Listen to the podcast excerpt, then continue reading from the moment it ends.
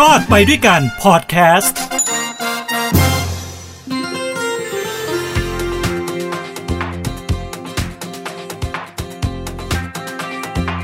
สวัสดีครับ ต้อนรับทุกท่านเข้าสู่รอดไปด้วยกันกับผมทินโชคกมลกิจนะครับ ก็กลับมาพบกันอีกครั้งหนึ่งทางหูดีพอดแคสต์นะครับ วันนี้เรื่องราวที่ผมจะนำมาฝากนะฮะ ก็เพิ่งเกิดขึ้นเมื่อสัปดาห์ที่แล้ว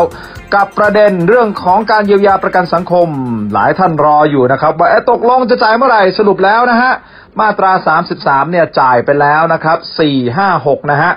4 5 6 ก็คือวันที่ 4 วันที่ 5 วันที่ 6 ที่ผ่านมานี่เองนะครับ ก็วันละ 1 ล้านเลขหมายก็คือ 1 ล้านคนนั่นเองนะครับ ทั้งหมดเนี่ยมาตรา 33 ที่มีการเยียวยาในรอบแรกนี้นะฮะ ก็คือ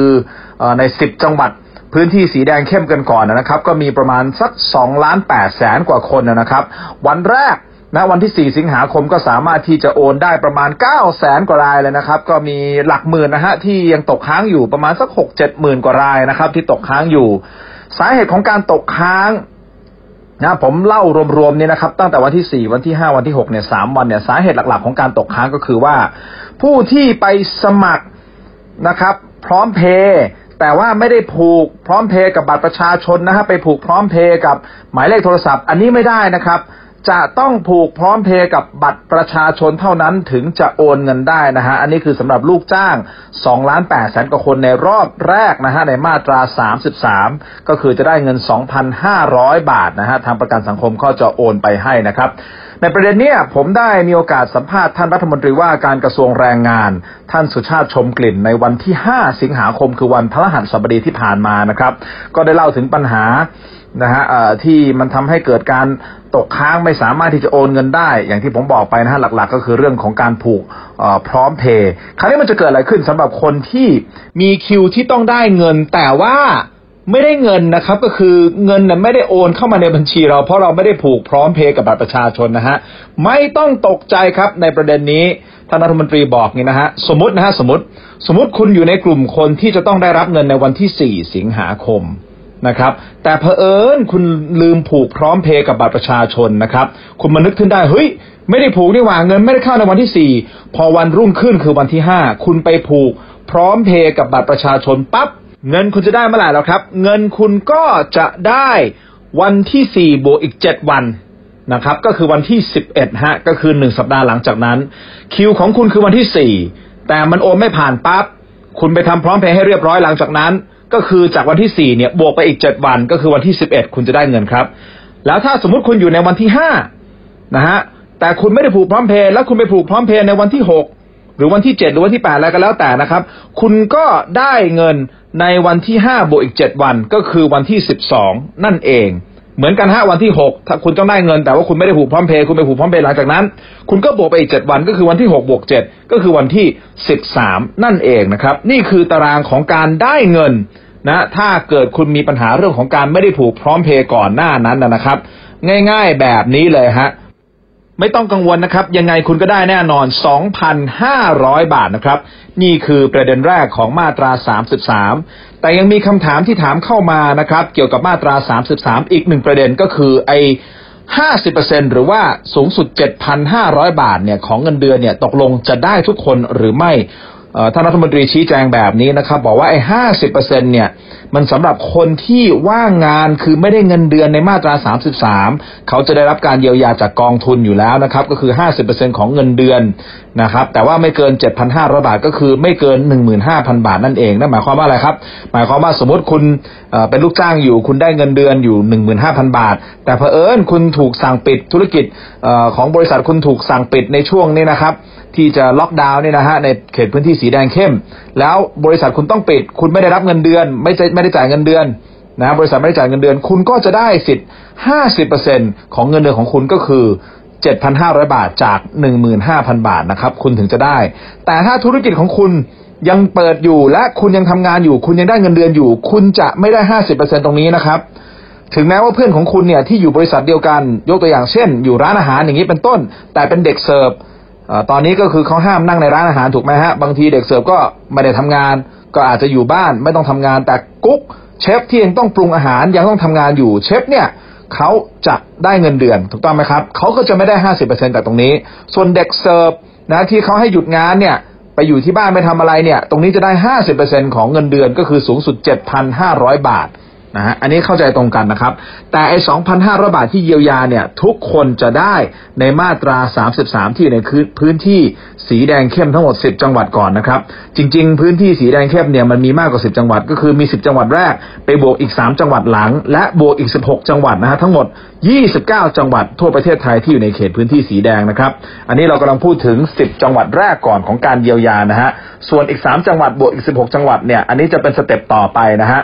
อันนี้เพื่อทำความเข้าใจกันก่อนนะครับ ไม่ใช่ว่า เอ๊ะ ฉันอยู่ในเขตพื้นที่สีแดง อยู่ในจังหวัดในล็อตใน 16 จังหวัดทำไมฉันยังไม่ได้ตังค์ใจเย็นครับ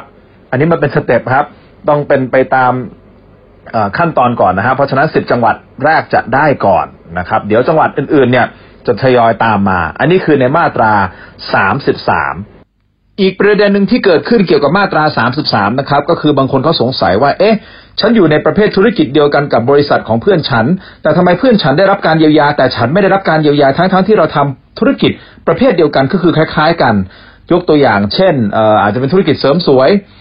นะครับอาจจะเป็นธุรกิจเสริมความงามนี้เป็นต้นนะบางบริษัทได้ทำไมบางบริษัทไม่ได้ท่านรัฐมนตรีอธิบายอย่างนี้ครับว่า เวลา บริษัทเนี่ยเจ้าของบริษัทไปจดทะเบียนบริษัทเนี่ยเขามีให้ติ๊กถูกต้องไหมครับว่าวัตถุประสงค์ทำนู่นทำนี่ทำนั่น บางทีเนี่ย บริษัทเขาอาจจะไปติ๊กมากกว่าหนึ่งหรือว่าติ๊กประเภทที่มันอาจจะไม่ตรงพอดีเป๊ะนะครับ ก็เลยทำให้ว่ามันไม่ได้เข้าสู่กลุ่มเก้ากิจการไงครับ สิ่งที่ทำได้คืออะไรครับ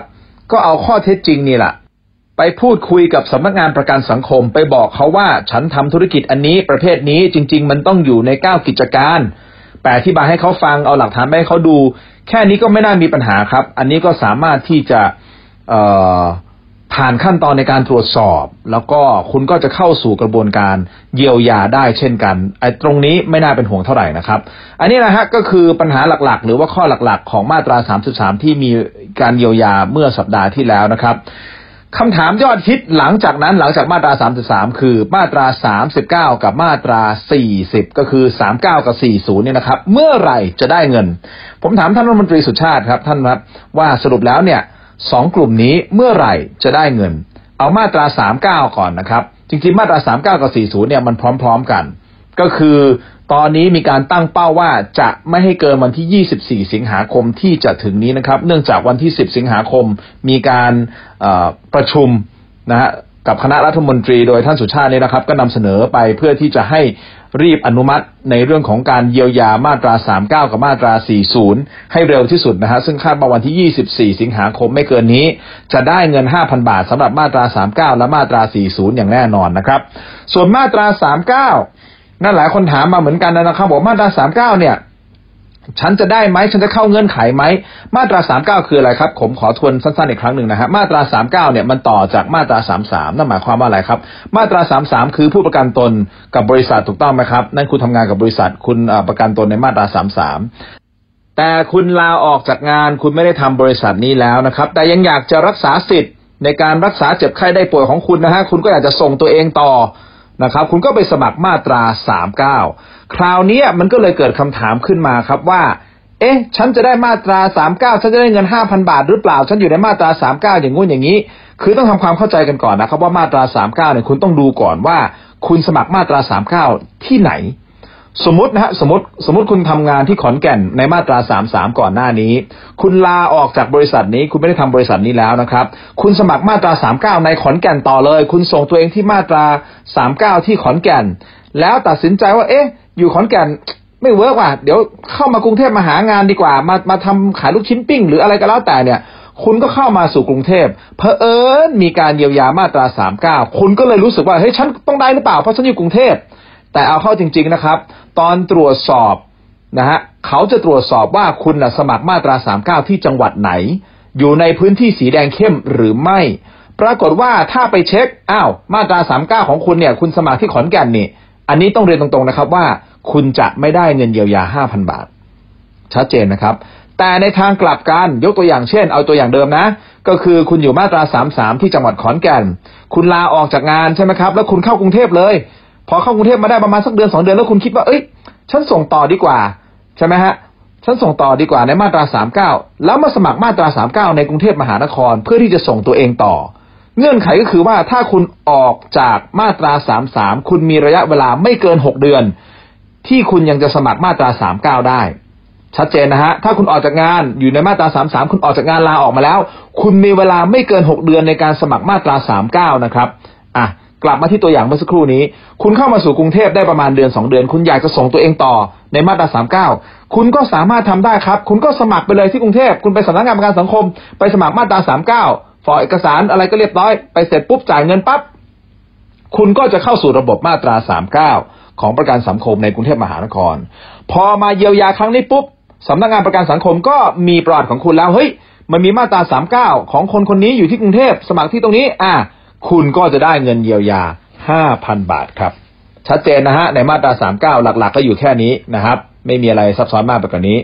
ส่วนอีกนิดนึงก่อนที่ผมจะจบท้ายก็คือมาตรา 40 มาตรา 40 คืออาชีพอิสระนะครับ ในพื้นที่ 10 จังหวัดนะที่มีการให้สมัครมาตรา 40 ในระยะเวลาจนถึงสิ้นเดือนกรกฎาคมที่ผ่านมา ก็คือวันที่ 31 กรกฎาคมที่ผ่านมา ถ้าคุณยังไม่ได้สมัครมาตรา 40 ณ ตอนนั้น ก็ต้องขออภัยด้วยนะครับ ว่าคุณก็หมดสิทธิ์ไปแล้ว นะครับ แต่ถ้าคุณสมัครนะฮะก็คือก็คือไปสมัครเลยที่เซเว่นไปเคาน์เตอร์เซอร์วิสอะไรก็ว่าไปนะฮะสมัครง่ายมากเลยสมัครในออนไลน์ก็ได้ คุณสมัครว่าคุณอยากจะสมทบตัวเองในมาตรา 40 คุณสมัครไปอาชีพอิสระอะไรว่าไป มันมี 3 ระดับนะครับสำหรับเงินสมทบก็คือมี 70 บาทมีร้อยบาทนะครับ มีสามร้อยบาทนะครับ 70 บาทเนี่ย ตอนนี้สำนักงานประกันสังคมเนี่ยเขาลดราคาให้ เขาลดราคาให้ 40%เลยนะครับ 70 บาทคุณจ่ายแค่ 42 บาท 100 บาทคุณจ่ายแค่ 60 บาท 300 บาทคุณจ่ายแค่ 180 บาทณตอนนี้เป็นโปรโมชั่นจนถึงปีหน้าก็คือ 6 เดือนนะครับ คุณสมัครเสร็จปุ๊บ คุณจ่ายเงินสมทบก้อนแรกเสร็จปุ๊บเข้าไปปั๊บ คุณเข้าสู่ระบบมาตรา 40 ทันที และคุณก็จะได้รับเงินเยียวยา 5,000 บาททันทีนะคาดว่าในวันที่ 24 สิงหาคมนี้เช่นกัน ไม่น่าจะเกินนี้คุณน่าจะได้ 5,000 บาทสำหรับมาตรา 40 เช่นกันครับ คุณจะต้องอยู่ในพื้นที่ 10 จังหวัดนะสีแดงเข้มตอนที่คุณสมัครมาตรา 40นะตอนนี้สมัครมาตรา 40 ก็งานนิดเดียวคุณอาจจะสมัครที่เซเว่นนะฮะอยู่ที่หน้าช่องเจ็ดอย่างนี้เป็นต้นนะครับ ตรงนี้ก็สามารถที่จะยืนยันได้ว่าตัวคุณเนี่ยอยู่ในกรุงเทพนะในการที่จะสมัครมาตรา 40 นะครับ อันนี้ง่ายมากไม่มีปัญหา ส่วนอีกสามจังหวัดบวกอีกสิบหกจังหวัดนะในพื้นที่สีแดงเอ่อ ที่มีการประกาศหลังหลังสิบจังหวัดแรกนี่นะครับ อันนี้ก็จะเป็นสเต็ปต่อไป คุณก็จะมีเวลาในการสมัครมาตรา 40 อีก 14 วัน ซึ่งเดี๋ยวรอความชัดเจนว่าวันสิ้นสุดในการสมัครมาตรา 40 ของจังหวัดอื่น ๆ ที่ไม่ใช่อยู่ในจังหวัด 10 จังหวัดแรกนี่นะครับ จะสิ้นสุดเมื่อไหร่ เดี๋ยวติดตามข่าวกันไปนะครับ ที่แน่ทางรัฐมนตรีว่าการกระทรวงแรงงานท่านเป็นหูเป็นใหญ่แล้วก็พยายามที่จะผลักดันเรื่องนี้ให้เร็วที่สุดให้มากที่สุด นะครับ แล้วก็ให้ทุกคนได้เงินเยียวยาเร็วที่สุดนะครับ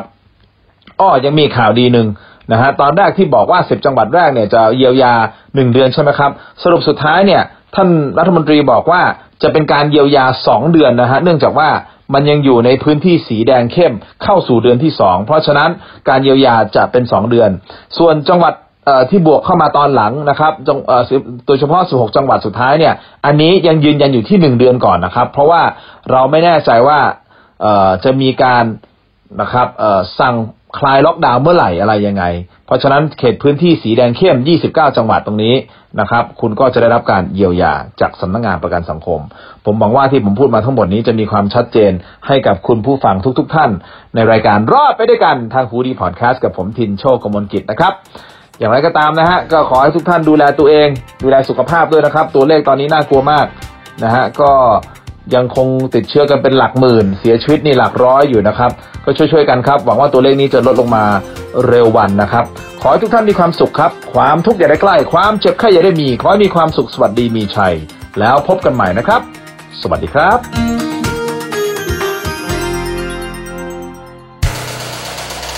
h o ดี้พอดแคสต์ฮูดี้พอดแคสต์เรื่องที่คุณฟังแล้วต้องร้องว่าหูดี